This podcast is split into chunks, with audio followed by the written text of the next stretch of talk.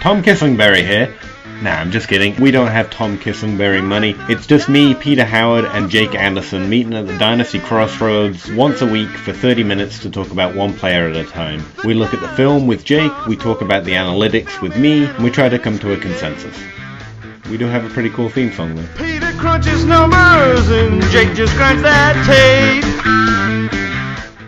All right, super friends. Before we get started with this episode, just have to say a couple quick things here. First of all, I'm truly sorry that I had to miss this episode. I was on my way to Canton, Ohio, to for the Midwest Fantasy Football Expo uh, to meet up with so many uh, great analysts around the fantasy football community. So thank you, first of all, to uh, to Stompy and to James for holding it down for me in my absence. Also, just a, a quick apology uh, from all of us. The audio quality on this episode is nowhere near the standards that we usually hold it to here on the Superflex Super Show. But I certainly hope that you can look past that and enjoy the episode because it's a very good, very fun one, uh, despite the, uh, the the poor audio quality. Uh, but the bigger thing is uh, our our special guest tonight uh, is actually not a guest. Um, it doesn't it isn't mentioned in this episode, but uh, so I want to announce it here. I wish I had had the opportunity to sit down and talk with Ryan Miller on this episode because because we are welcoming him in as the newest co-host of the Superflex Super Show.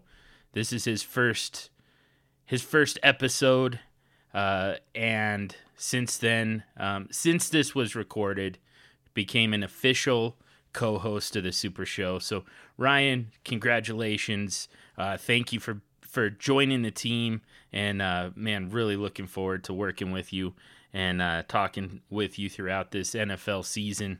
So without further ado, James the Brain, Stompy Sam, and the newest member of the Superflex Super Show, Ryan Miller.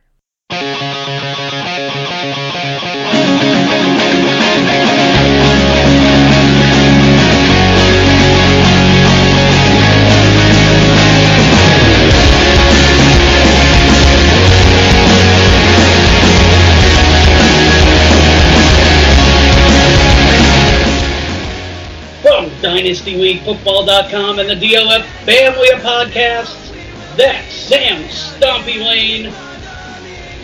Did you guys know that the Earth is hollow? I, I did not I did not know that. There's also Nazis in the hollow Earth.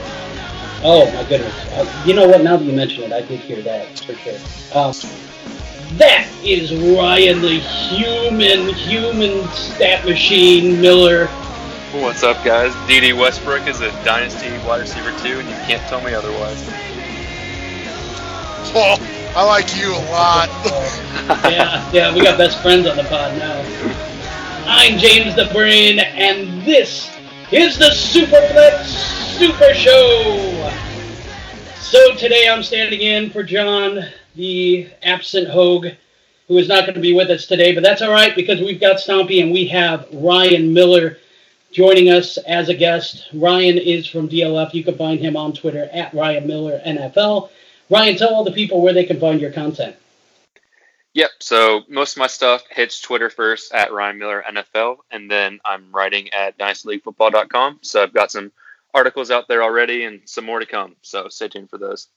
Articles, chat, graphs, charts, basically anything that uh, that you could put out there, man. Really good stuff. I definitely encourage people to go check that out.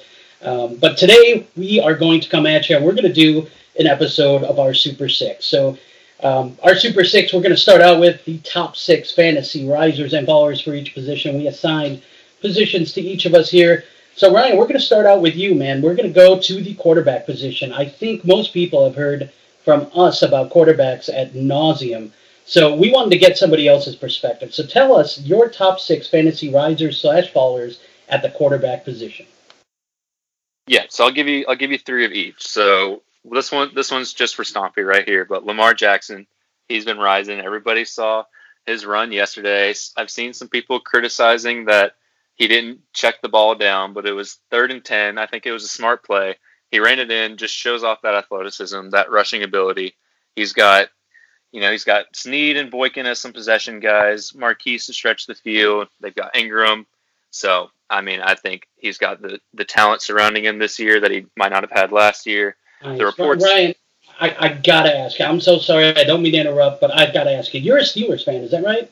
I am. So, So I love as- I loved ah. watching Lamar throw it last year. Yeah, but as a Steelers fan, you're you're you're coming around to Lamar Jackson, is that right? Yeah, I didn't think I'd see the day. I saw him in college too because he played against my college team for two years. I saw him at home and he just ran all over us. So that athletic ability is definitely there. It's it's something special to watch, and I'm starting to buy into these reports. I know it's all from the Ravens and they're going to bu- pump up their guy no matter what, but I'm starting to buy into it a little bit, especially at you know QB 15, 16 with the upside for top five every week. I, I mean, I like I like him as a dynasty asset. I tell you what, I'm also rising with Lamar Jackson. Nothing, nothing from any. Okay, Yeah, yeah, I know. I know your uh, your Chubb Lamar Jackson rising stack is uh, is going up, Stompy, I'm sure. yes. All right, Ryan, what, what else you got for us at that quarterback spot? Yeah, so Cam Newton, I'm I'm liking him. Uh, I know Stompy's the the reigning Scott Fish Bowl champion, but Cam is my QB one in this year's Scott Fish Bowl.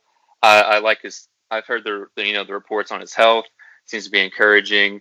Um, they you know they talk about McCaffrey wanting to, they want a goal line back for McCaffrey, and there's no real names that are out there right now. And I think one thing that's easy to forget is that Cam Newton can very easily be that goal line back for the Panthers. So he's got that opportunity that they're trying to take away from McCaffrey a little bit already. Whether or not that'll actually lead to something, who knows? But that's some up, extra upside this year for Cam. You know, he's got Curtis Samuel and Greg Olsen back, DJ Moore in year two. So I mean, if you if you like DJ Moore and you like Curtis Samuel, I don't know how you can't like Cam Newton as well, and you like McCaffrey. So that offense, you know, um, I wasn't really a big Cam guy before, but you know, seeing him, seeing these reports this offseason, being able to watch all or nothing just as Cam on the person, you know, I'm starting to, I just kind of like Cam a little bit now. And so I'm in North Carolina. All my friends are Panthers fans. I've loved making fun of Cam Newton, but I think he's a good value this year and in Dynasty going forward too, with those wide receivers around him now that he's actually got some around him. So I'm liking Cam Newton this year too, and I'm riding him in Fishbowl. This is probably the best set of skill position players that he's ever had in his career. Um, like you yeah. like you mentioned, DJ Moore, Curtis Samuel. We'll see about Greg Olsen. I I don't even know if he has two feet. I think he's probably just Right. hobbling around on one foot. But he's got Ian Thomas right behind him, who flashed last season, and of course Christian McCaffrey. So, uh, and, and lest we forget, he also has Chris Hogan as his wide receiver three.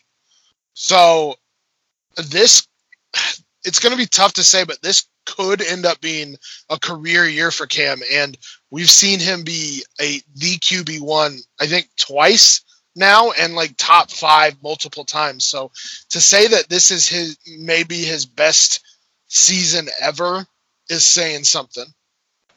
Yeah, it's very very interesting uh, with with Cam Newton because I think a lot of times we forget about the rushing upside that he has. But yeah, we we have seen a lot of people very high on Curtis Samuel this year. A lot of people very high on DJ Moore, and obviously Christian McCaffrey. I think you bring up a good point, Ryan. If you're high on those guys, and the quarterback that's getting them the ball is going to have a fine year, so uh, definitely a, a very interesting point that you bring up, and a, uh, an argument to be made for Cam as a top five asset for sure. Yeah, absolutely. And so leading into that, like the mini Cam Newton, I would say for my third fantasy riser, I think is Derek Carr. I mean, he's still. I mean, I get the Derek Carr hate; it's understandable after last year. But I mean, top bottom six redraft ADP and basically left for scraps in a lot of dynasty leagues that I'm in. I think. I mean, negative game scripts in Oakland should they be a thing? They've got all the weapons from Josh Jacobs. He can catch the ball. They got Richard who caught 70 balls last year. You know, Darren Waller is a nice sleeper. Antonio Brown, Hunter Renfrow is a possession guy, and I really like uh, Tyrell Williams this year. I think he's a huge value. I've been trying to pump him up on Twitter a lot, but it never really seems to get a response just because I don't think people are sold on Tyrell Williams to start with.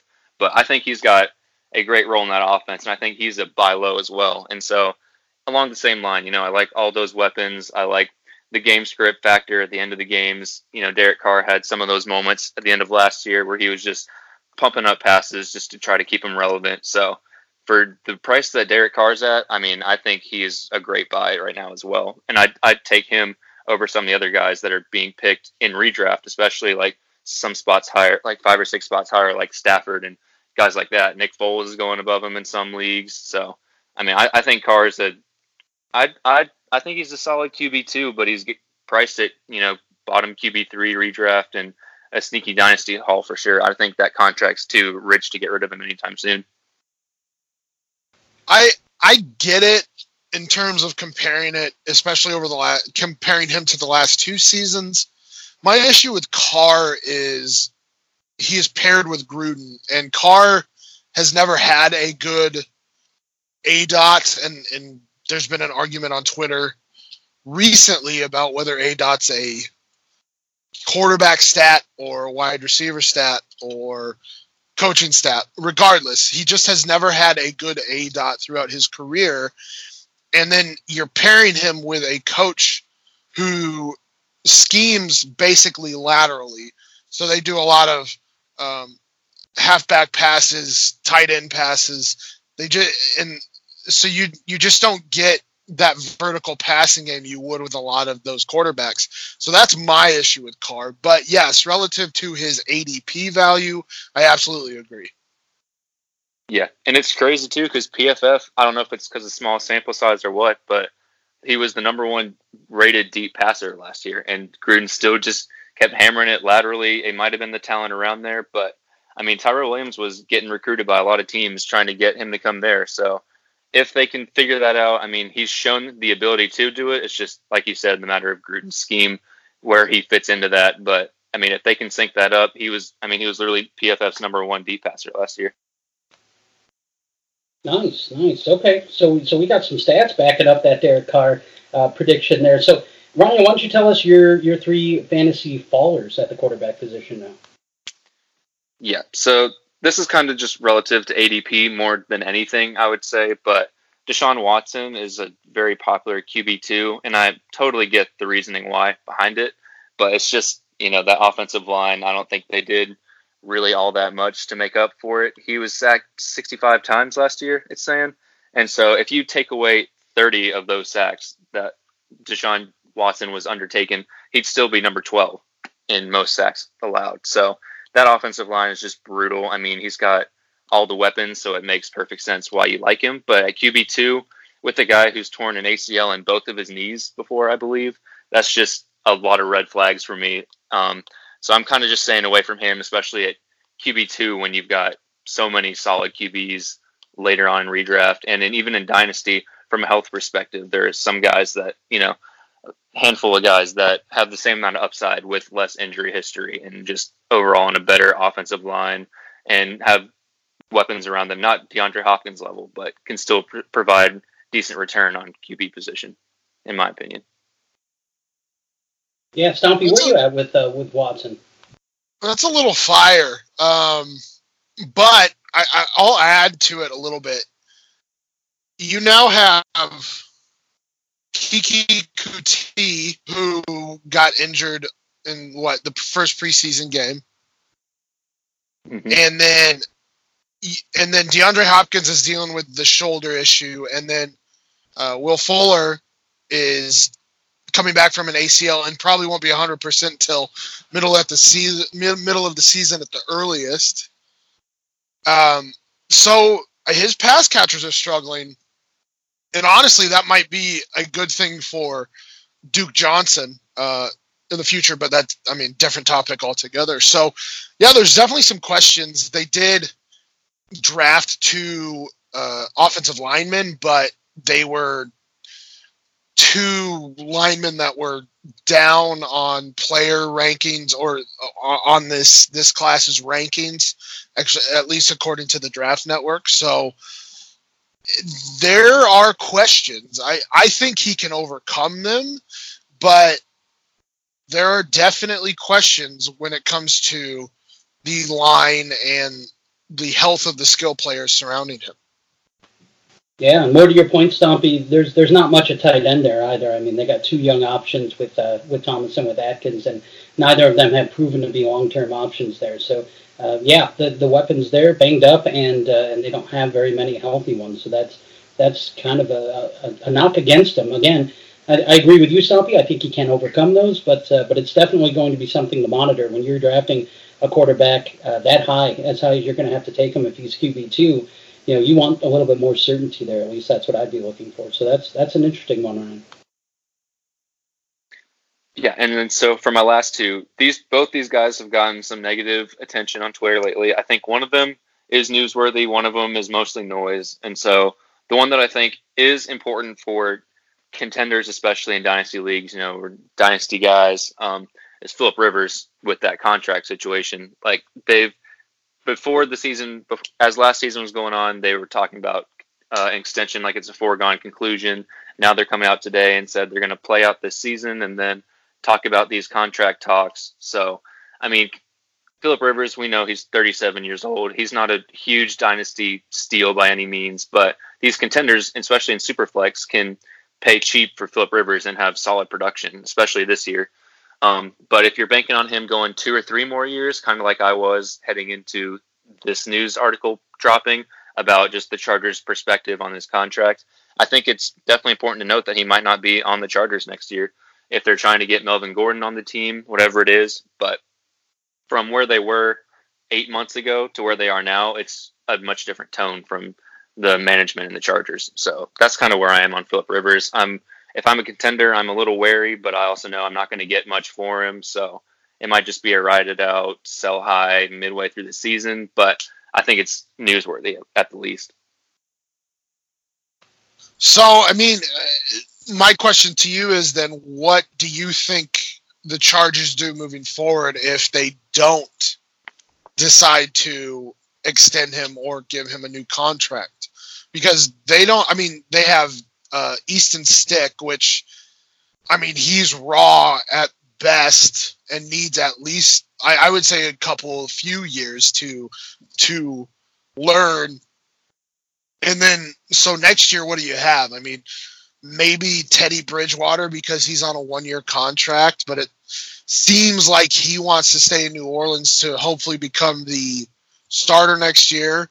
Uh, where do the where do the Chargers go if they don't give him if they don't give Rivers a contract? Right, and so I mean they've got they've got a deep you know one of their their roster on paper is one of the best in the league. So I think they've got they've got some firepower to make a trade if if a team's willing to. I don't think the Colts are going to give up Brissett. They seem to love him, putting that second round tender I believe on him this offseason.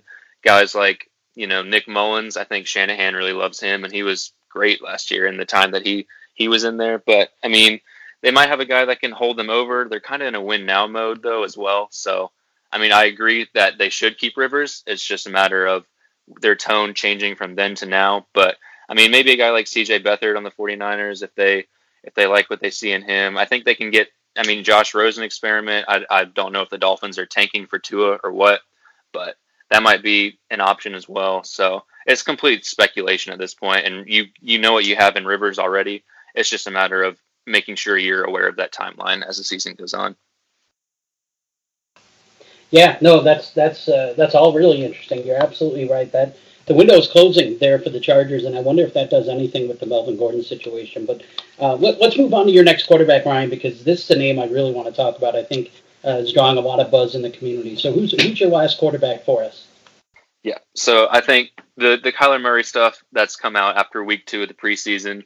Um, if you if you were out on Kyler Murray before uh, when they got draft when they drafted him, that's fine. If you were on him before last night, I think you need to stay on him. I don't think preseason week two is the telltale sign of whether or not Kyler Murray is going to be solid on less than ten attempts in a preseason game. So Kyler Murray, I'm I personally like the prospect. I think it's a a great idea they're doing in Arizona. Whether or not it works out, I mean, I'm I like the freshness of them bringing in Cliff Kingsbury, them bringing in Kyler Murray, the connection they had already.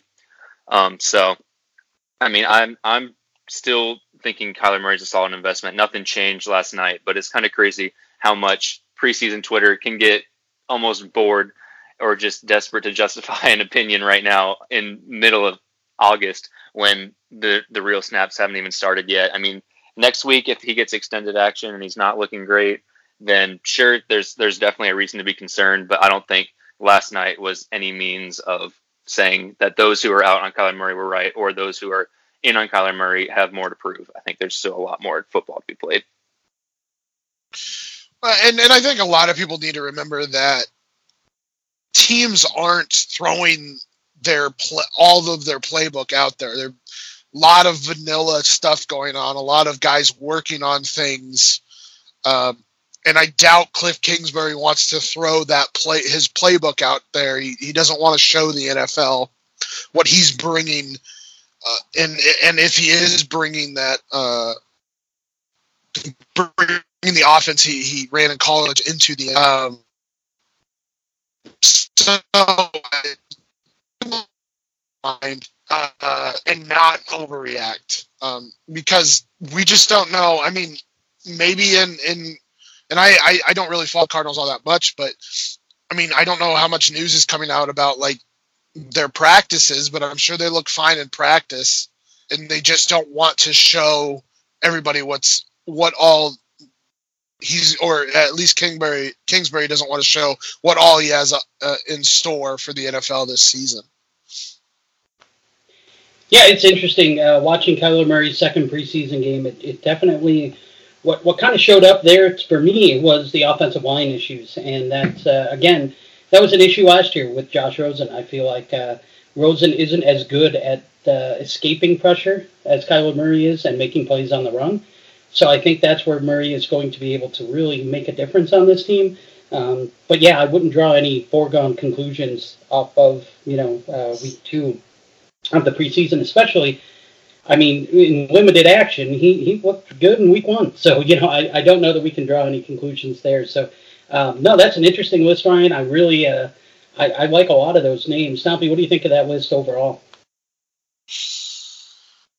Yeah, there's I mean, another one I would add is Dak, uh, just because of the issue, the foot issue with Amari, Ezekiel Elliott not showing up to training camp. I had pegged Dak as a potential top five QB this season, but without his two main weapons, I don't know what's going to happen. So that's another faller for me. I still think he can be a QB one, but I uh, without his, those two, I, I don't know if he can reach that QB top five QB this season. But yeah, I, I like this list.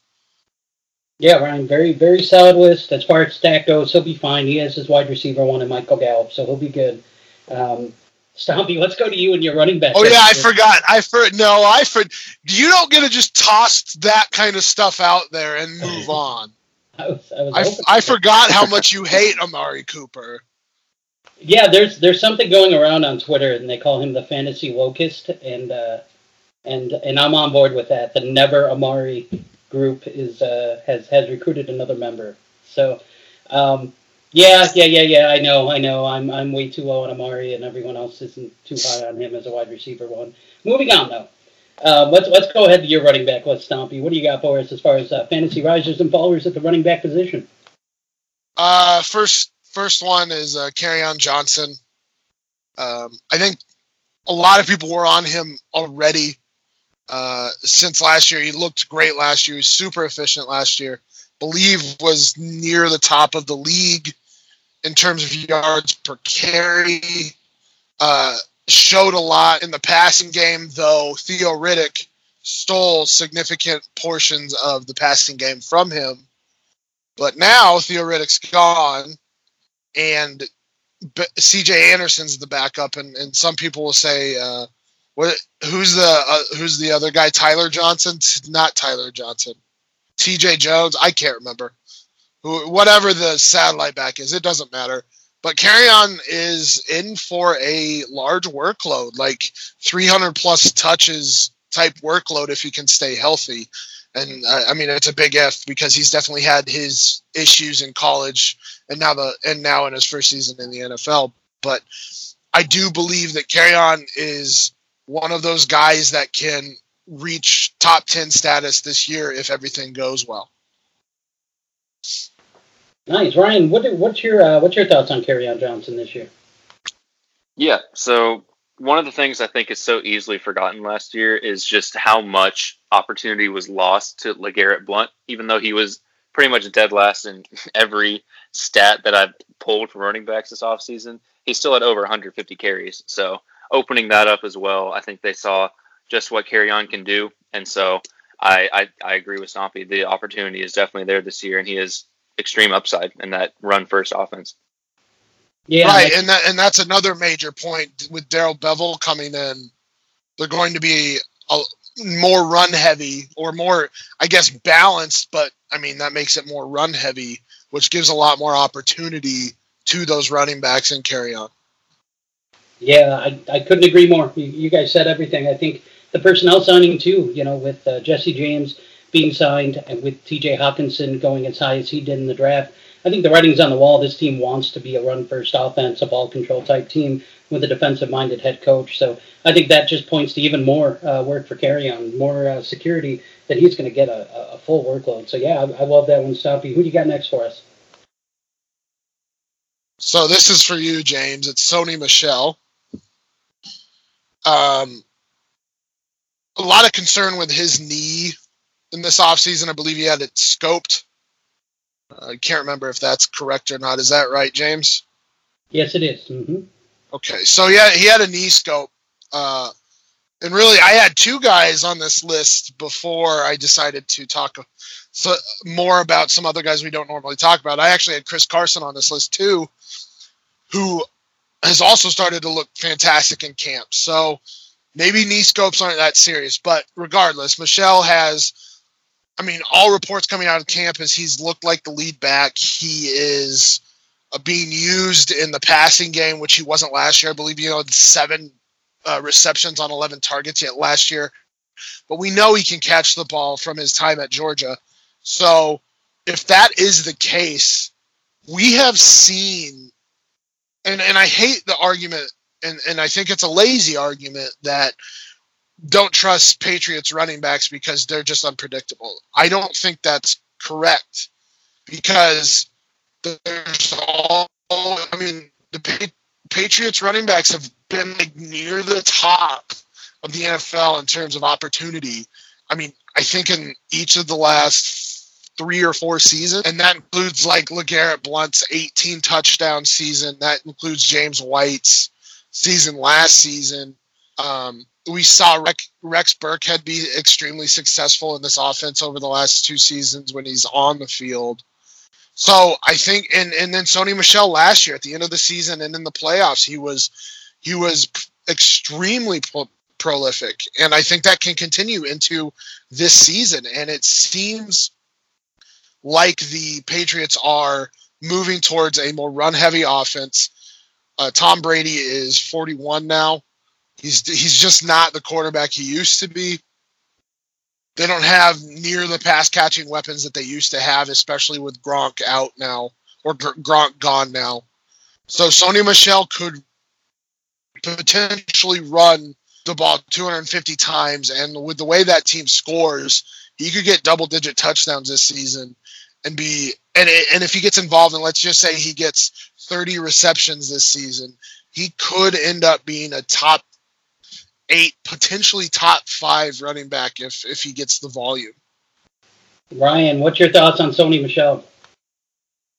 Yeah, so I agree with the logic. I think that's very wise. I think that narrative is kind of lazy. And to answer your question, yeah, the Patriots' opportunity, they've the team running back fantasy points the last five years, they've been top three every year. And I think first either two or three of those years. So the opportunity is overwhelming. So Michel's a definitely a calculated risk in in terms of his health versus some other running backs' health, measuring the upside. He's not one that I've found myself taking in drafts, but I have no problem taking him just for the upside alone. I, I agree that they're shifting to that run heavy look, and they're gonna they're gonna put up points. They're the Patriots. Bill Belichick can game plan better than anybody on the planet. So yeah, I mean, if if you're on Michel, that's great. Like I I just haven't found myself taking him personally, but I mean, if he falls to me, I'm going to take him as well. Stompy, just when I think you can't get any dumber, you go and do something like this. totally redeem yourself because that was awesome, man. That Sony, I, I, can't even add anything to what you said because that's what I've been saying the entire time. So I, I love it. You can just go right to your next back, bud. Oh, you're welcome, James. Uh, next one is Kalen Ballage, and it might be a little bit of hype coming out of camp, and I might be eating into the hype a little bit. But with the Kenyon Drake injury and the hype, even before that injury, that Ballage was basically sharing first team duties with Kenyon Drake. I just and in the way he looked, I mean, he scored a touchdown in their first preseason game. I don't know how he's looked tonight, but he's got the opportunity to be the lead back there. I think I think Drake's got has a role there. He's fantastic in space with the ball in his hands. Um, I believe he was the running back 14 last season, so we know he can produce. But it seems like that new coaching regime wants to give Ballage the opportunity, and now he's getting the opportunity alone. And we, he's a physical freak. Like he's huge, can catch the ball, and I, he's very quick.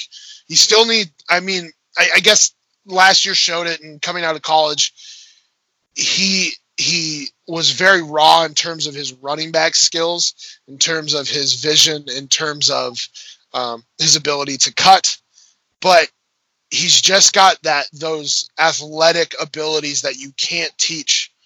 And with, like I said, with that Patriot, the, well, it's not the Patriot, former Patriots coaching staff coming in, it seems like they want to implement a somewhat of a Patriots type running back situation where Kenyon Drake might end up being that James White role. Kalen Ballage could end up being that Sony Michel role. Um, and I just think that he's got the opportunity and he could run away with that opportunity. Yeah, so Ryan, Kalen Ballage is a, is a, polarizing prospect. It seems like you're either on board with him or you're not. What's your stance on uh, on Kalen Ballage? Right. So, so my running back model um, on Twitter. It's my pin tweet if you're just hearing about me on Twitter. Um, but it's it's done pretty well at determining at least early success in the NFL within the first three years. And so Ballage, he he was like a you know vanilla prospect. He was kind of had some traits that had promise, some traits that were lacking. So wasn't really sure where to place him. But with Kenyon Drake, that backfield split, you know, like Ballage, he has the opportunity there now in Miami that he hasn't had. So he's a guy that I wasn't as high on his rookie year, but I ended up getting exposure to him just through so many leagues. And so all those shares I have right now, like I look like a genius for having him, and people are asking about him all the time.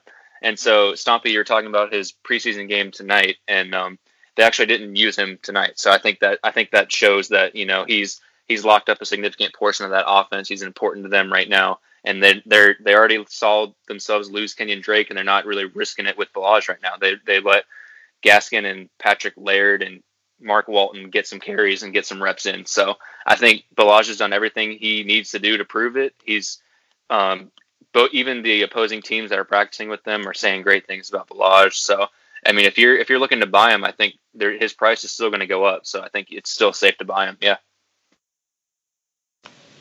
Yeah, that's really interesting. I've I've been on uh, uh, cheap um, because he went later in rookie drafts, uh, I, I, was able to acquire him cheap uh, last season. So I definitely have some shares of Ballage. I'm hoping for the best.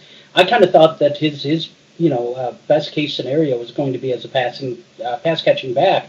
And what's really interesting is the only negatives I've heard about Ballage is that he's dropping some passes um, at camp. So that that was interesting to me because I thought that was the strength of his game. But yeah, it seems like the Dolphins are really uh, really high on him, and uh, it seems like regime comes into Miami and goes out of Miami, and for some reason, none of them seem to want to trust Kenyon Drake all the time. There's got to be something there. Um, so, uh, yeah, I, I, definitely think Ballage will have a role and he'll be fantasy relevant. All right, so next is more of a situation than anything, and it's one riser and one faller, and it's the Buffalo Bills situation. So we're getting a lot of, I guess, talk from LeSean McCoy that he's still number one. Um, I have doubts, especially after last season. I have doubts, especially after uh, they signed an older running back in Frank Gore, uh, and they drafted Devin Singletary. I also had doubts about Devin Singletary until I saw him preseason week one, and I know we got to tamp down the hype a little bit when it comes to preseason games, but the dude looked awesome, and he looked like he did at Florida Atlantic. Uh, he looked like the runner that we thought he was coming out, and then everybody was down on because he ran slow. He was a prolific producer at Florida Atlantic, and he looked fantastic in preseason week one. And I think he's going to get all the opportunity in the world because, like I said, LeSean McCoy is old and injured. Frank Gore is there and can replace that LeSean McCoy role and can be a mentor to Devin Singletary. Devin Singletary has those young, fresh legs. Um, and paired with Josh Allen, as much as I hate Josh Allen, he is a threat to run, and that can help only help Devin Singletary. Yeah, absolutely, Ryan. What are your uh, your thoughts on that Buffalo uh, backfield there? Yeah, so this one I'm going to disagree a little bit. I think I'm just staying away from the Buffalo backfield. Um, a, a cheap cheap flyer. I mean, just in terms of just handcuffs, just to hold during the offseason and probably drop by week one. Uh, TJ Yeldon's kind of interesting to me, but I think Singletary, since he's a rookie and flashy name, he's a little too expensive for me. Like I referenced that running back model. Um, Singletary was actually in my bottom four of all the running backs drafted this year. So just I, I wish I saw more receiving work. I don't think that was his fault. I think that was just Florida Atlantic not targeting running backs a lot. Um, he had half the running back receptions, but only two percent of his teams the last season. So I think they just didn't utilize that. So that's still to be seen. Uh, I'm glad that he's looked good in the preseason, though, just because I was genuinely curious how he would be looking. So it's interesting what Stompy said for sure, but I just I'm not familiar with the Buffalo backfield. I can't trust what's going to happen there. They've got Frank Gore there too, so I'm just I think the upside is just kind of limited in the short term. And if I'm going to look at him, I'm probably going to look at him next season if the dynasty under is disappointed in this year. Yeah. By the way, I'm not I'm not investing in Buffalo at all. I hate. Oh right, right. Yeah. I hate that offense. Um, I think the only person I really would look at is Cole Beasley because he seems to be the safety valve for Josh Allen. Everything else on that offense is either questionable or just not good. Um, so yeah, I, I, I think I agree, but I think Devin Singletary, more for in a riser's perspective, is looking to take a significant role in that backfield. Now, I don't know what that means. Um, but that could be something that you invest in now, and he could end up being that the lead back there next year. Yeah, absolutely. I, I actually was very high on Devin Singletary when I watched film of him coming out. I, um, you know, obviously played at a small school. It's harder to evaluate sometimes those small school guys. Uh, but I believe he had a pretty good dominator rating too, and he just seemed like he could run the ball in between the tackles. And I thought that part of his game would translate pretty well. Um, so, uh, Ryan, I think you and I are a little bit different, only because your model shows him, um, like you said, your running back model kind of showed him as uh, as being one of the uh, the, the lower rated guys um, drafted, and uh, and I felt I felt like I would rather have Devin Singletary over Darrell Henderson, and I know that that's an unpopular statement, but from what I saw on film, at least, I, I felt like that was that was kind of the way um, the, the way I was leaning. So uh, I was able to invest in Devin Singletary early in the um, in the rookie drafts, pretty late, um, because he wasn't seen as a top a top option. So um, I'm, I'm happy to see his uh, his value kind of kind of go up here, um, being part of that Buffalo running back. But I guess I guess we'll see kind of how that uh, how that depth chart adds up. So uh, Stompy, what do you got next for us at running back? I don't know if this was to try and get you riled up or other people riled up. I, w- I wish John was here so he could get a little bit riled up here. Uh, Carlos Hyde, definitely a faller for me. Um, Darwin Thompson outplayed him in their first preseason game. I know first, second, third team, whatever. Make whatever argument you want. But Darwin Thompson looked better than Carlos Hyde. there was a lot of, I guess, consternation about Hyde being out there as the with the first team after Damien Williams had come just had just come back from a hamstring injury. Um, and I, for anybody who read into that, that was just that was absolutely wild because I think it, Damien Williams had literally come back like two days before that game, so they weren't going to play him anyway. And then what do we hear that Damien Williams is starting to take more snaps from the first, and he's now ju- practicing exclusively with the first team. And Carlos Hyde, and I said this, I don't know, a few podcasts back, Carlos Hyde is not a good running back anymore. He is not a good running back. And Darwin Thompson is nipping at his heels to be the RB2 in this offense. And Damien Williams seems to just have taken over that role extremely, or taking back that role extremely quickly. So I just, I don't think Carlos Hyde is anything at this point.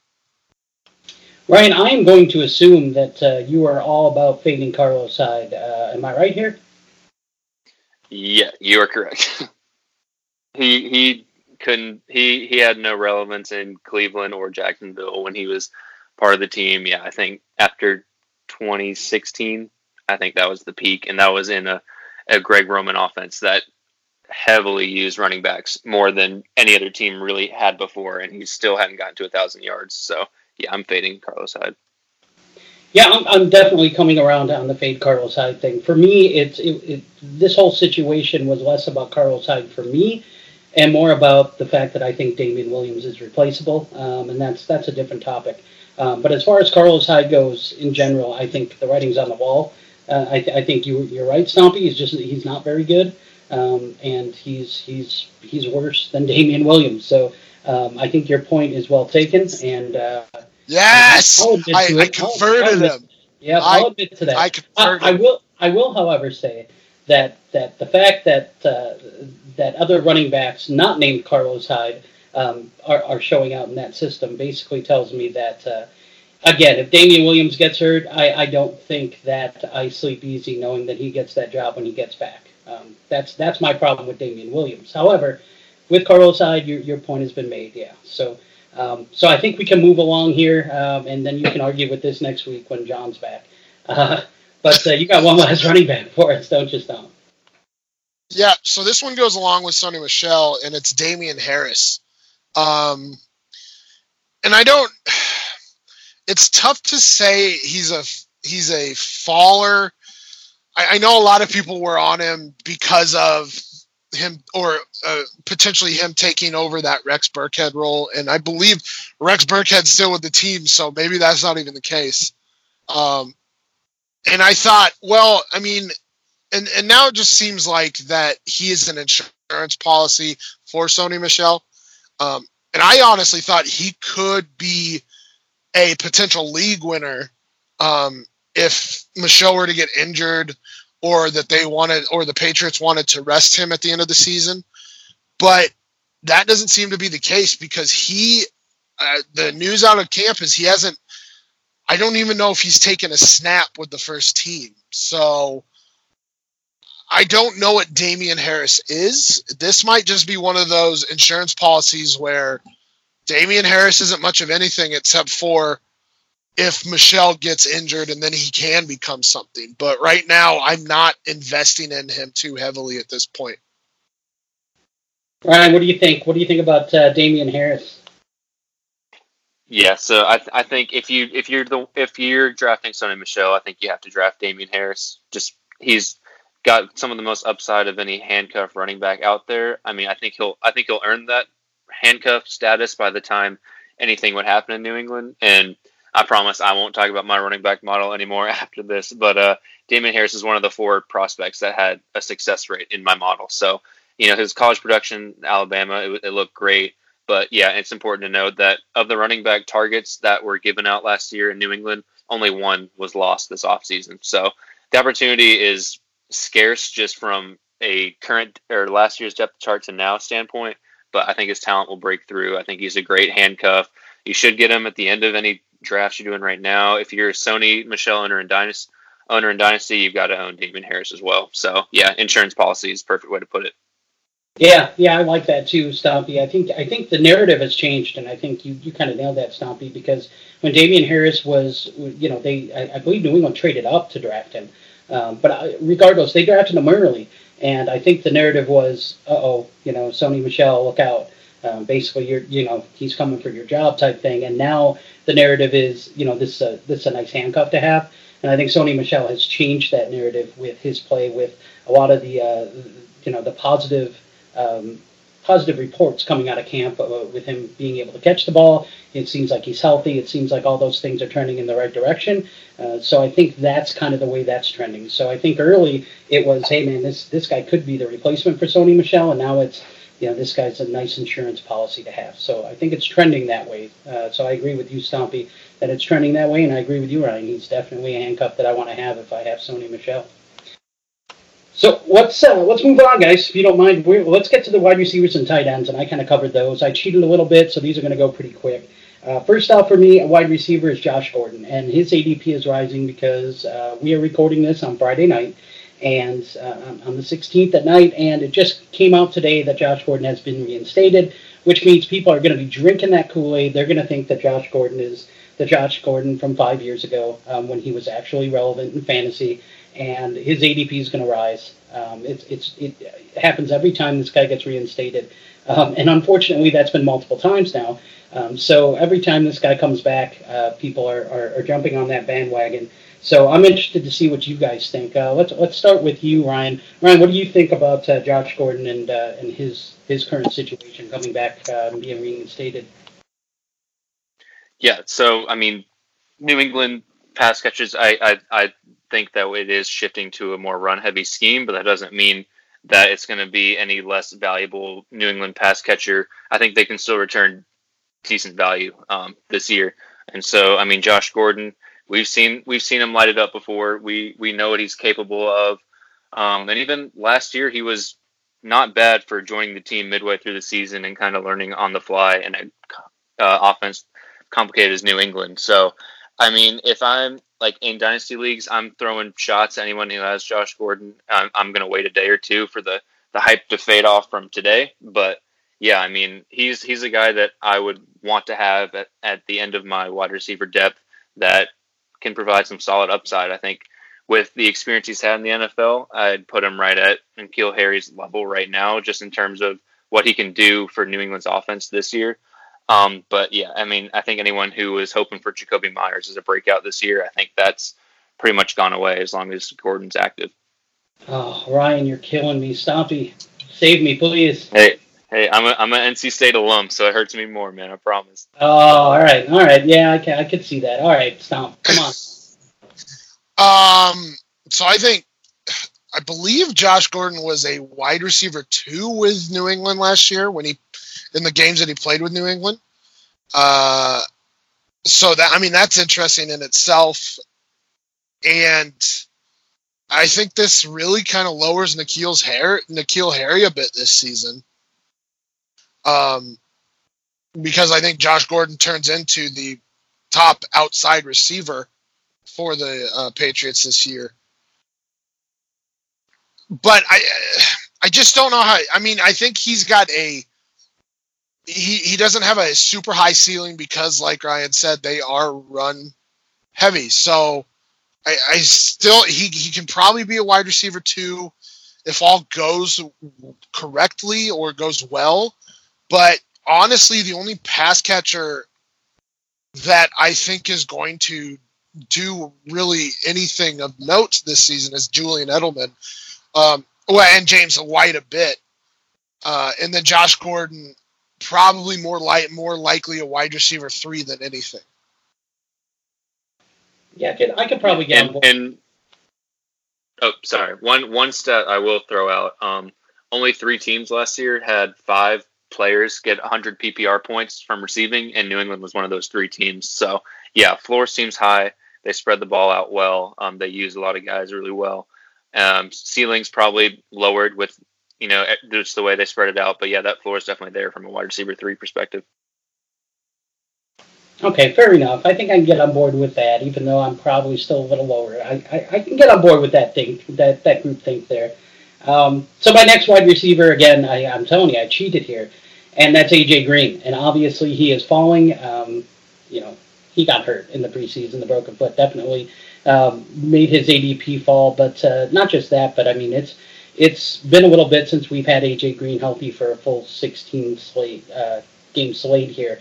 Um, and so I think people overall are starting to get concerned. His, his age is, I mean, starting to get older, and and these injuries are starting to, to mount up. So I think people are starting to get a little concerned. It's not that he's suffered a lot of these injuries that are you know repeatable, but a, a foot injury to a wide receiver does make you you know kind of give you a, a, second thought for that year too. So.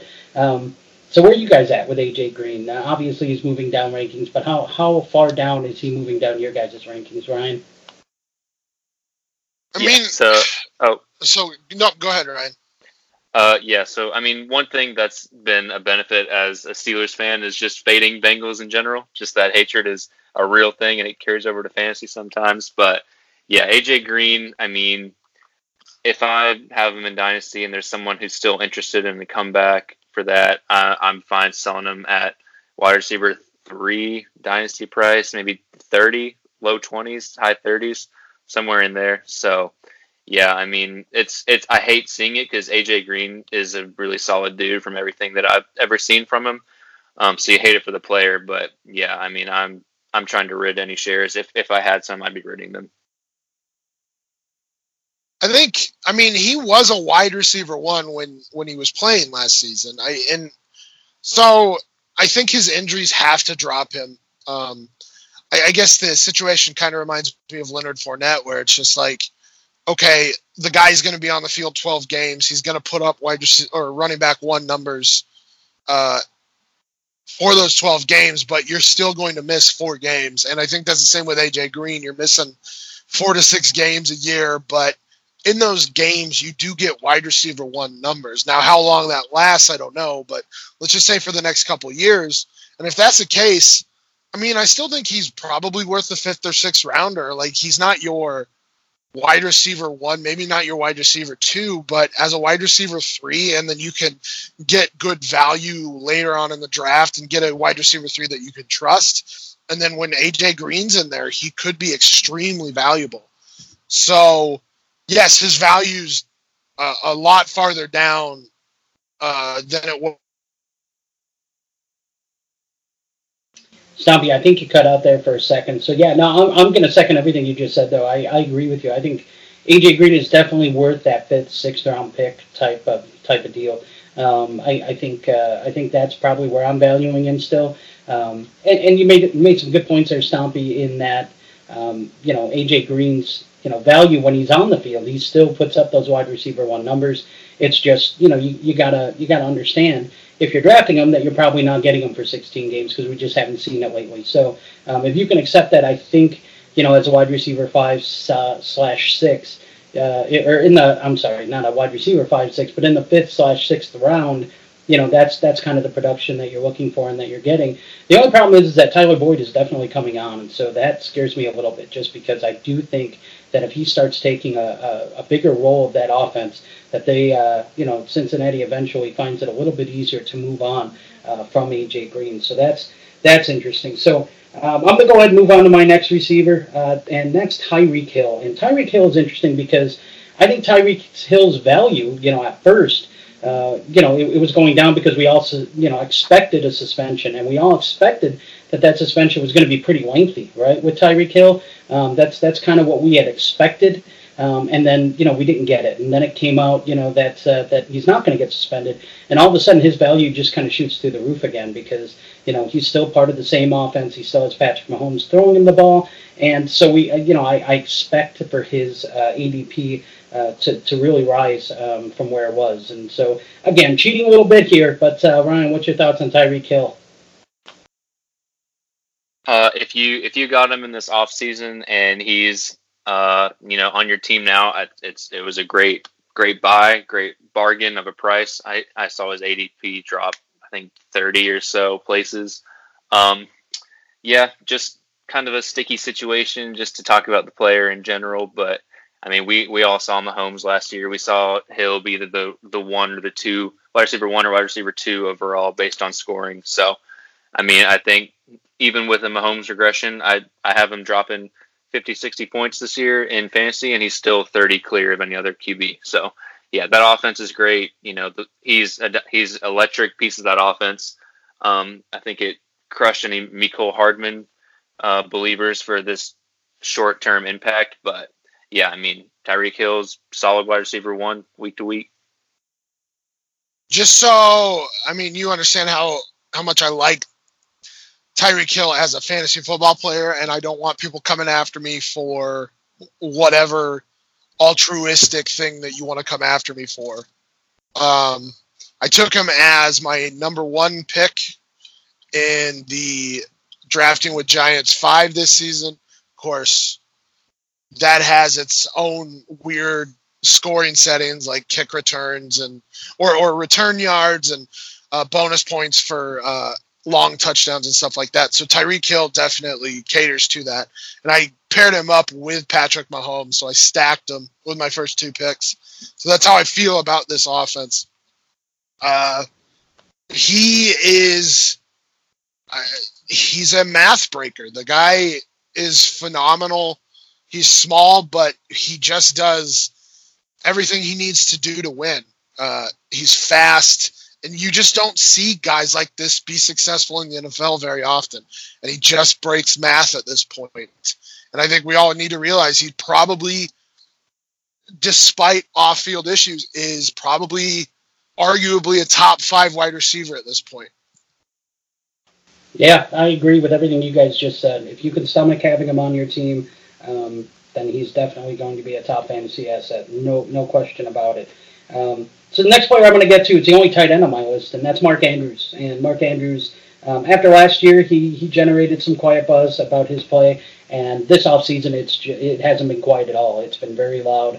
Um, you know, the the chemistry that he is said to have with Lamar Jackson, what he's doing in training camp, what he's doing in practice on a daily basis.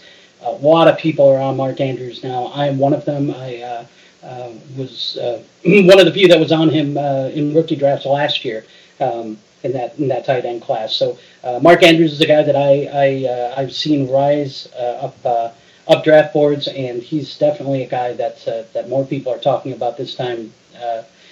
you know, right now than they were at this time last year. So, Ryan, what do you think about Mark Andrews, and where do you have him ranked?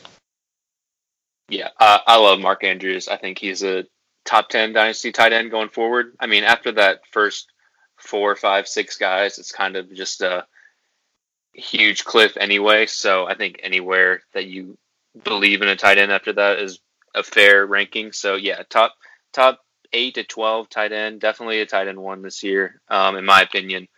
Um, we saw that chemistry with Lamar in that limited time. Um, there's a bunch of rookie right receivers coming around and in Baltimore with Marquise and Miles Boykin. So, I mean, Mark Andrews is a trusted source right there. If these rookies are taking some time to get used still Lamar, like in, in playing speed with pads on. Um, and so I'm, I'm working on a stat right now to try to better quantify yards per catch, yards per carry, things like that. And so it's, it's called field hog and it's about how much of the field – um, a player is making is occupying based on a like a target to target basis, and so Mark Andrews is second among that that stat in the entire league. So I mean, per target, he's taken he's claiming at least twenty percent of that field, like on an average basis, which is just ridiculous. The only person higher than him was Tyler Lockett, and we saw how crazy efficient he was last year. So Mark Andrews is super talented. He can do a lot uh, getting himself open and after the catch, and in an offense, a shorter offense like um, Baltimore, I think he's a smash tight end play in a weak bottom of the tight end one barrel. Nice, nice. I like that you're coming up with that. I'll definitely be looking for that. Uh, that'll be interesting. Stompy, what do you think about? Uh, I know you know you're high on Lamar Jackson. What about uh, Mark Andrews? Obviously, I, I love Lamar Jackson. He is underrated as a thrower which means that I think or that I like his pass catches this season. I mean, I love Mark Andrews. I was with you in terms of the uh, on him as a rookie, being on him as a rookie. I, I actually took him the Scott Fish Bowl last season.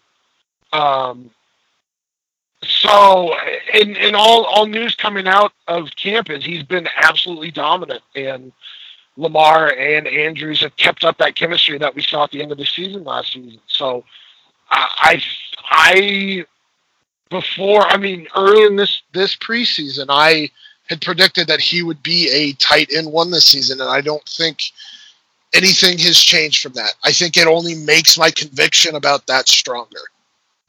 Yeah, I, I love it. I, I like what both of you guys are saying about Mark Andrews. I couldn't agree more.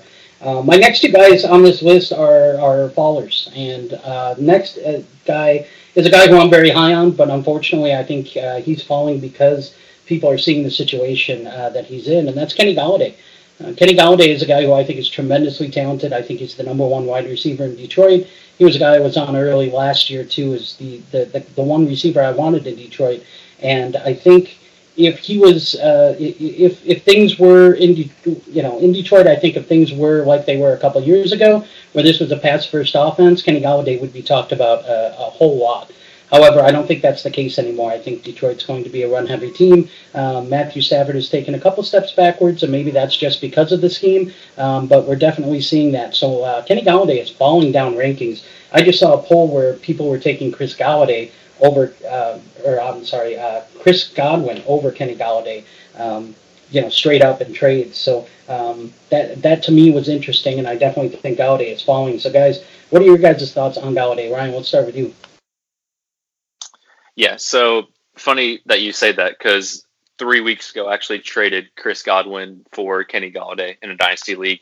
I mean, granted, I do have Mike Evans in that league, so I was trying to get some diversification, but still, I think those are two fairly priced assets right now. The way that things are trending, you know, just from what we're hearing out of camp, the way the offenses have looked.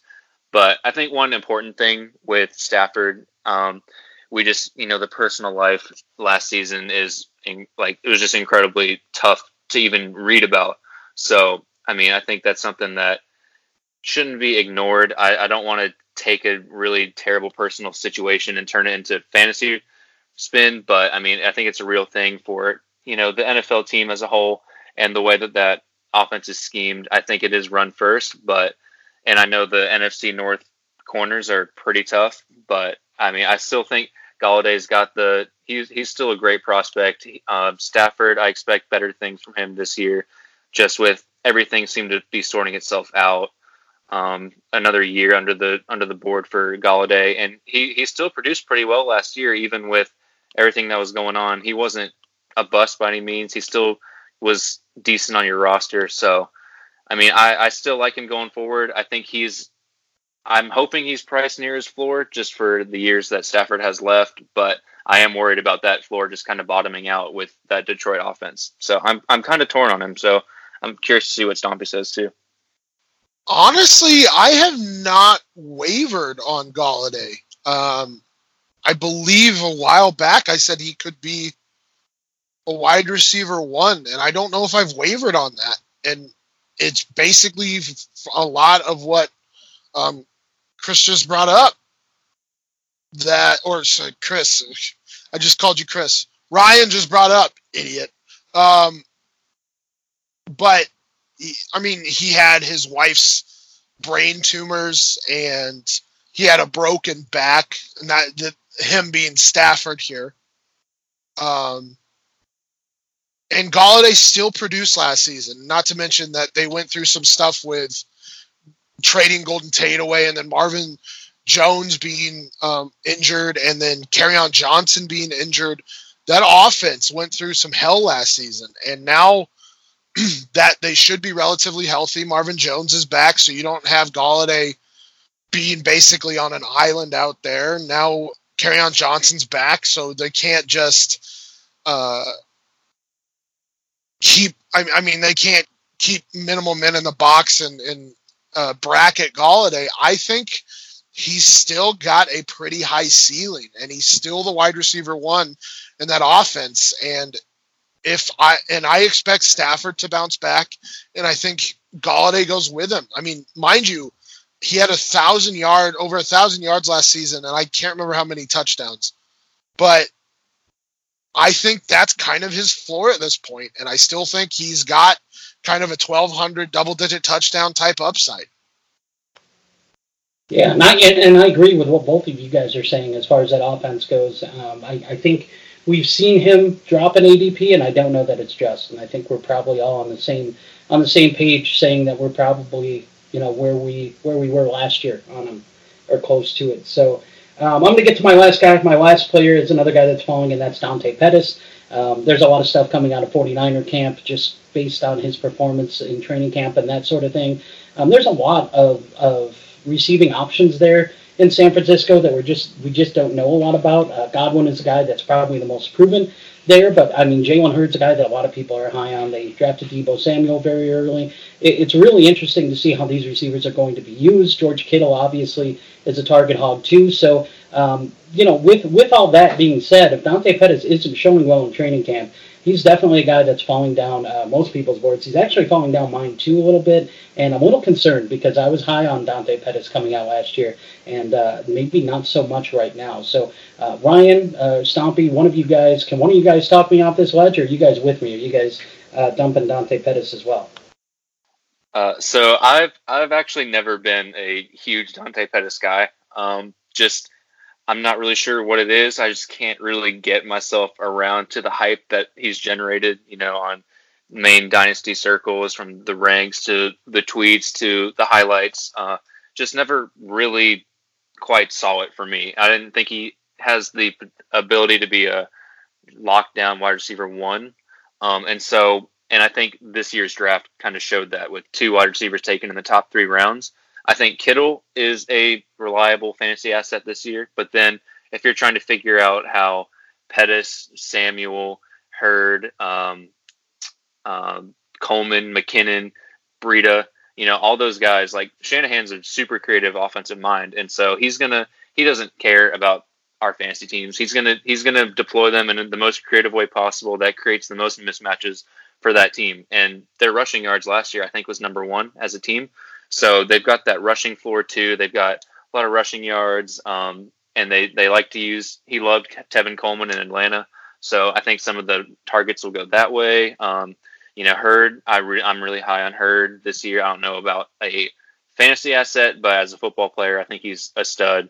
Um, so with all those guys around, I think Kittle's going to get force fed some targets, um, deservedly so after breaking the record for tight end yards last year. But after that, all of those targets that are going out in San Fran, um, I'm just kind of I'm kind of scared to invest a pick anywhere near where Pettis is going right now, just with the way that I feel like Shanahan could spread that ball out. What do you think, Stump? Are you with us, or are you going to try to talk some sense into us?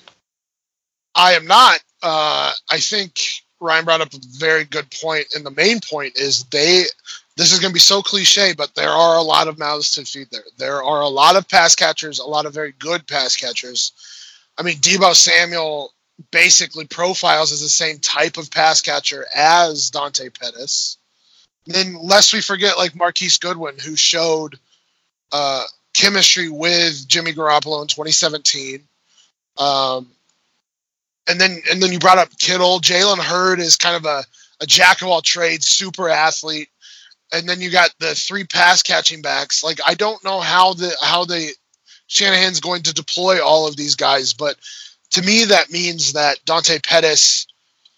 I mean, he's going to get t- target siphoned away from him, and not to mention that he's been rough in camp. I mean, I can't remember the exact stat, but I thought it was like he's caught nine of 22 balls thrown his way in camp. This was a few days ago when this news started coming out. And then the other aspect is I don't like Jimmy Garoppolo as a quarterback. He had that five game stretch with San Francisco in 2017 where he threw for over 1,500 yards in five games, but his touchdown interception ratio wasn't good. Uh, last year, he didn't start off spectacularly, and, and, and then he got injured, um, which does affect quarterbacks. I mean, look at what, what happened to Carson Wentz this last season, or yeah, this last season. But I mean, I just the way that this offense runs, it they run the ball. They have a lot of running backs that they they want to deploy. They have a lot of pass catchers that they need they want to use, and I just don't like the quarterback. So, yeah, I I think Dante Pettis is not going to live up to his ADP this season. Wow, interesting. So we are part of the group thing. We agree with with most. We we see that uh, ADP falling for Dante Pettis, and we're on board with it. So that's interesting. All three of us kind of agree on that. Um, so in the interest of time, we have prepared some other lists, and this is a freestyle list. So we did three. Uh, we each did uh, another top six list or six for six, and uh, we just basically did it on whatever we wanted. So uh, Ryan, what we're going to do, we're going to start with you. Go ahead and list all six of your list. Uh, let us know what the list is and all six of them, and then we'll comment kind of afterwards. So uh, Ryan, go right ahead with your next six for six. Yeah, so my, my first time on the Superflex show, I gotta I gotta stay on brand here. I'm, you know, I'm a stats guy. Build, been building projections this year. Been doing a lot of player threads, using all these stats, and every all the time I get asked, you know, what what stats are you using? How much does it cost? Uh, where can I find it? You know, can you get can you get me these databases? And so, on so my my top six freestyle is just the six best web stats websites that I use that are all free. So uh, the first one's profootballreference.com. Um, just they have insane player data from targets to catches to receptions to uh, list of how many players have had five straight thousand yard rece- receiving seasons, stuff like that. Like they they can pull up pretty much anything that you're looking for. So pro profootballreference.com is the first one. Uh, second one's NFLSavant.com. They're a great resource that I don't see on Twitter nearly enough as they deserve to be. They have all the play-by-play data um, for every season dating back to 2014, I believe. So if you're in stats, trying to get make your way into the stats in the fantasy industry, uh, definitely recommend NFLSavant.com. You download that, pop it in Excel, and you can clean that up in about an hour. And so, and then something that I use for strength of schedule, kind of tweaking projections a little bit uh, sharpfootballstats.com. Warren Sharp is a great Twitter follow if you're not following him as well. Um, but his his strength of schedule for rushing teams, pass passing teams, receiving, you know, all that. He his data is great, and so that's something that I use weekly in my fantasy leagues as well. If I'm looking to break a tie between who I'm starting in my flex, you know, I'll just take a look at how that team strength schedule is looking this year. So sharpfootballstats.com is the third one. Uh, CFB stats, collegefootballstats.com. They have great college situational data, you know, first down receptions, second down receptions, red zone receptions. They have everything that you could be looking for for free amazingly. Um, they should be charging plenty of money for that, but some reason I can get it. We, you can all get it for free. So I've been using that in my wide receiver models on Twitter. Um, and so that's just helped me get a lot more accurate, a lot more predictable in my models year after year. Um, fifth one, Dynasty League Football is great for any fantasy owner to have, uh, just for you know checking checking what the price of your fantasy stock essentially of your player is looking like in these ranks, and the the trade analyzer is amazing. I use it all the time. Uh, just it stays up to date. It factors in picks, so that's just a great resource. DynastyLeagueFootball.com. That's where you can find articles by myself as well, and then NFL Next Gen Stats. Um, is limited data for free, but there's still a lot of good free data, like men in the box stats. You can see Royce Freeman leading the league in eight men in the box stats, maybe contributing to his rushing. Maybe we'll see a bounce back this year if they can uh, spice up. You know, when no, don't just run it whenever Royce Freeman's out in the field. So those six resources are great if you're trying to do some stats work on Twitter or in fantasy articles. Uh, highly recommend those six. I use them all the time. All right, Ryan. I tell you what, that that's a pretty good list there. I, I can't say anything bad about any of those, but Stompy he missed one, and I I'm, I'm going to throw it to you so you can you can let him know which one he missed. What if I'm just going to ask it? What if I had said I don't know? Um, then I would have. Am I not? Am I not a good advocate for the website I, I write I for? Would, I would have, I would have moved along, and you would have heard it after the podcast for sure. Um, but no, go go go ahead because I knew I know you're not going to do that. Well, I'll, I'll say this: I I use Pro Football Reference almost every day. I use Sharp Football Stats at least weekly. Um, but you did forget FF statistics, and I think personally and there might be bias here, I think has the best fantasy football stats out there. Um, in terms of like points per opportunity, and you can start looking at QB histories and coaching histories. There's just a lot of things that um, cite uh, that are unique to FF statistics. Um, and then the other one I like to plug is Football Outsiders for things like uh, defensive stats and, and offensive line stats and stuff like that. I, I use that a ton, especially especially in season. Absolutely, yeah. Those are two great ones as well. So yeah, uh, I love using FF statistics week by week for uh, starting questions, and yeah, great calls. Ryan, there's there's only six. That's the problem, and I'm sure you use several. So um, I know, man. Yeah, that's that's that's the, the tough part of the six for six, man. You got to pick your your top six. But Stompy, uh, let's get to your six for six here. What did what did you uh, what are you going to prize us with here? Mine, my six are my top six favorite non fantasy or football related podcasts. So my number one uh, non fantasy related podcast is Hardcore History.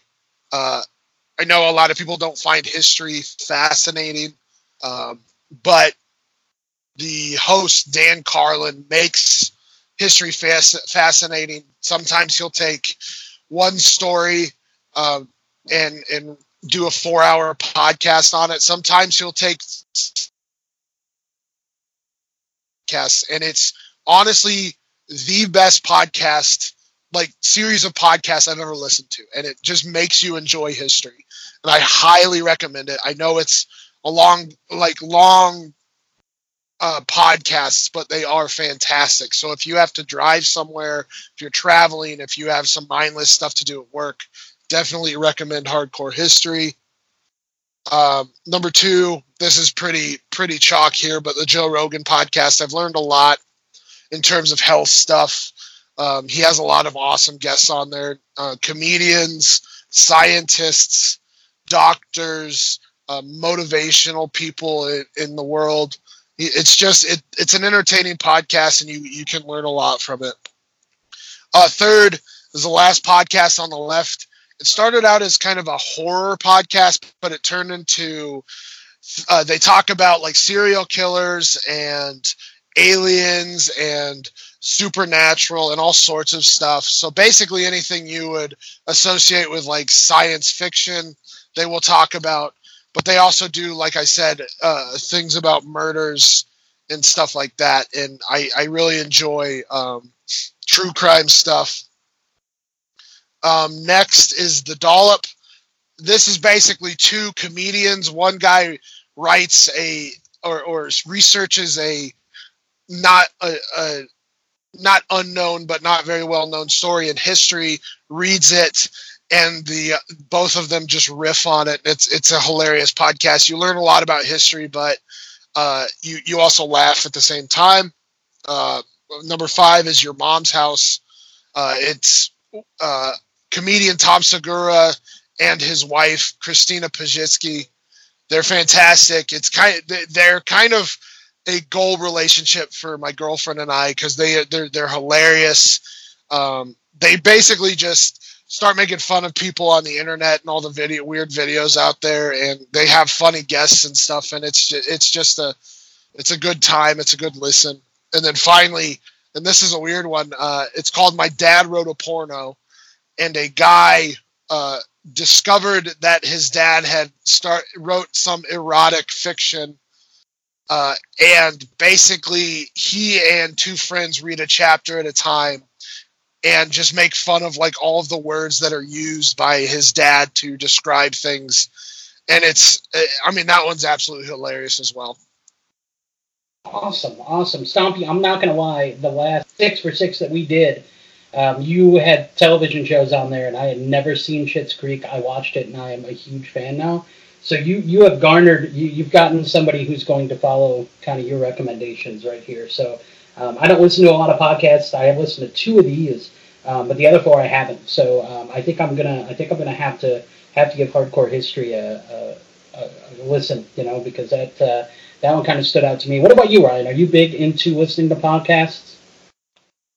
Uh, yeah, I love I love podcasts. Just driving around. Uh, I've heard Hardcore History and Joe Rogan podcast. I recommend both those as well. Uh, didn't really know where you were going with that list when you had my dad wrote a porno and your mom's house right there, so I didn't know where that was going. But I, I like I like the recommendations. I'll check them out.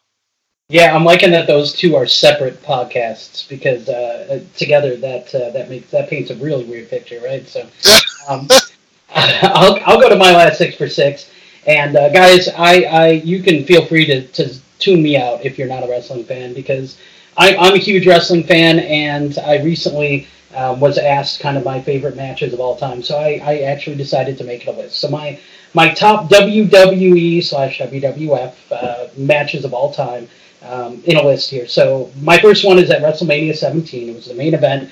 It was Stone Cold Steve Austin against The Rock. Those guys faced off a ton. Uh, they were iconic superstars in the same era, uh, and they, they faced off at a few different WrestleManias in the main event. This one was especially especially memorable because Stone Cold Steve Austin, who kind of made a career out of uh, being the anti-authority type guy and and going head to head with his boss Vince McMahon, um, actually actually turned bad. He, he, turned heel and he joined Vince McMahon, who helped him win the title in this match. So uh, it was definitely a memorable match for me when I was younger. I remember watching that and not couldn't really believe what I was watching uh, when I was in my teens, and this was kind of the uh, that era, uh, the uh, the era, the Attitude Era type thing. So that's the first match on my list. Second match is uh, I, I, was much younger at this point. It was Shawn Michaels versus Bret Hart in the what became the first ever Iron Man match. Basically, an Iron Man match is a match that lasts for an hour, and whoever has the most pinfalls after an hour wins the match. Um, after an hour of going back and forth between these two iconic superstars, it was tied at zero to zero. There was no pinfalls for the entire first hour. Shawn Michaels ended up winning this classic um, in overtime and extra time, I guess you could put it, uh, with a pinfall. So that, that match stuck with me um, for a long time uh, when I was younger. Third match is another Shawn Michaels match. It was Shawn Michaels versus Razor Ramon at WrestleMania 10. This one a lot of people remember. This is one that Shawn Michaels was suspended um, as the Intercontinental Championship champion. Um, he refused to give up the belt, and so they made another belt and made Razor Ramon the Intercontinental Champion. When Shawn Michaels did return, he um, kept the belt. He kept, kept his belt and kept calling himself the Intercontinental Champion. So in the first ever ladder match, they put both belts, hung them high above the ring, and said whoever climbs this ladder and brings them down ends up being the Intercontinental Champion. It was a fantastic match. Razor Ramon ended up winning. Uh, it was kind of a career-defining moment for him. It was a very fun match. Um, and so that one stuck with me. My fourth match on here is Ricky the Dragon Steamboat versus the Macho Man Randy Savage. You got to get back in your time machine and go all the way back to WrestleMania three for this one. Um, this was when wrestlers were were bigger. You know, they were heavyweights. If you weren't a heavyweight, you kind of didn't belong. If you didn't fight that that style, if you didn't have those body slams and that type of thing. And Ricky the Dragon Steamboat was anything but that. He was a high flyer, and I always always appreciated that type of wrestling. And Macho Man could wrestle that style too. They put out an instant classic, and I think redefined kind of what it meant to be a champion. So that was that was an iconic match for me. Number five is the most modern here, and this is a, uh, match on NXT. It was Johnny Gargano versus Tommaso Ciampa at NXT Takeover New Orleans. It was an unsanctioned match. They basically did everything. I mean, they tore up uh, tore up padding and and were doing moves on concrete. It was uh, it was insane. Really great match, good back and forth, and a lot of fun to watch. It was a little bit more modern um, and uh, and just just very entertaining the entire time. Kind of sitting on the edge of your seat wondering what was going to happen. And the last match on here for me is one that I think anybody who even watched wrestling just a little bit um, will remember. And that's Mick Foley versus The Undertaker at King of the Ring in 1998 in a Hell in a Cell. This is the infamous match where The Undertaker throws Mankind or Mick Foley off the top of the cell. He lands through a table, and the next image we see is him laying down there with his his tooth had fallen out and was stuck in his beard, and uh, and he's smiling sadistically.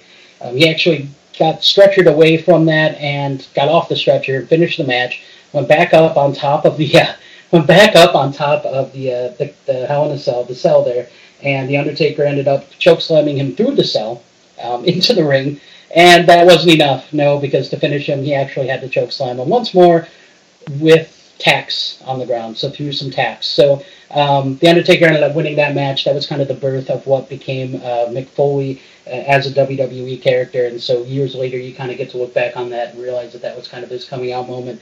And uh, and those are matches that stuck with me. Obviously, I've been a wrestling fan for a long time. I just uh, have fond memories of my dad taking me to these events when he was around. So it's something that kind of stuck with me because of that. So um, that's my six for six there guys, you guys have any? I, I know not everyone's a wrestling fan. You guys have any fond uh, fond memories or anything uh, about wrestling uh, back back uh, when when maybe you were a kid and maybe it, it appealed to you a little bit? Kind of the heyday of The Rock and Stone Cold Steve Austin.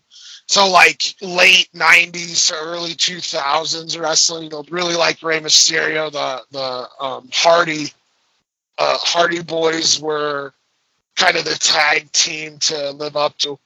Um, the Rob Van Dam stuff like that. The, I that was kind of the heyday of wrestling for me. Um, that I really enjoyed. These days, it's a little bit rough for me, but um, I did enjoy it for for a time there. Uh, the Rock being my favorite wrestler of all time. Yeah, that was definitely the, the golden era in my in my opinion as well. Now it's kind of gotten to a little bit more of a PG type thing, and it's it's a little tough to watch. But uh, but what about you, Ryan? Do you have any fond memories when you were a kid of wrestling, or um, or is that uh, is that something that kind of kind of missed you when you were younger? Yeah, so that was a little bit before my time. I'm a I'm a late '90s baby, but uh, the only thing I do know is that none of them, none of them have uh, championship belts quite as good as Stompy's last year and and I mean, I tried to rival Kurt Angle with the singlet. I'm not as tore up as him, but it was something. I'd, I'd missing, it was something. I'd be missing a couple gold medals too, but that's all right. It's all right. You had the title, so you you kind of kind of got away with that one. So um, so yeah, I think we're going to wrap it up. Ryan, thank you so much for joining us, and uh, you can find Ryan on Twitter at Ryan Miller NFL. And Ryan, again, uh, one more time, tell everyone where they can find your work. Yep. So Twitter uh, post three or four times a week, pretty consistently, and then I'm going to be um, recapping some of those articles, posting some more in-depth research on those. If you like those threads, over at DynastyLeagueFootball.com. So I'll, I'll be tweeting those out too when they hit. So just follow me on Twitter and you'll be up to date. Awesome, awesome. So we're going to call it a wrap right now. But before we do, we want to ask you all for a favor. Please do us a huge favor and subscribe to the podcast if you haven't already. Also, if you can give us a rate and review, some platforms allow that. If they do, that will help us tremendously. Get more people involved and understand what we can do to better meet your needs. We would like to thank the DLF family of podcasts. Uh, you can subscribe to the DLF family of podcasts as well to uh, get all of the excellent DLF podcasts that are on that feed. Um, also, be, feel free to tweet us all of your trades. You can tweet us at Superflex Show, or you can tweet us individually. You can tweet Stompy at uh, FF underscore Stompy, or is it at FF Stompy? Just FF Stompy. Damn it, James. Damn it, James at FF Stompy. You could tweet. You could tweet him. It should be at at the Rump, but at FF Stompy. You could tweet him. Uh, you could tweet me at uh, underscore James the Brain, or you can tweet uh, John at Superflex Dude. Also tweet Ryan at Ryan Miller NFL. Uh, we can always retweet those. We can uh, share feedback. Heck, Ryan might even give you a chart or graph um, to, to show why he voted the way he did. So we can always help you get more trades um, and get more more feedback on those. And as always, thank you again for listening. And above all else, stay sexy and super flexy.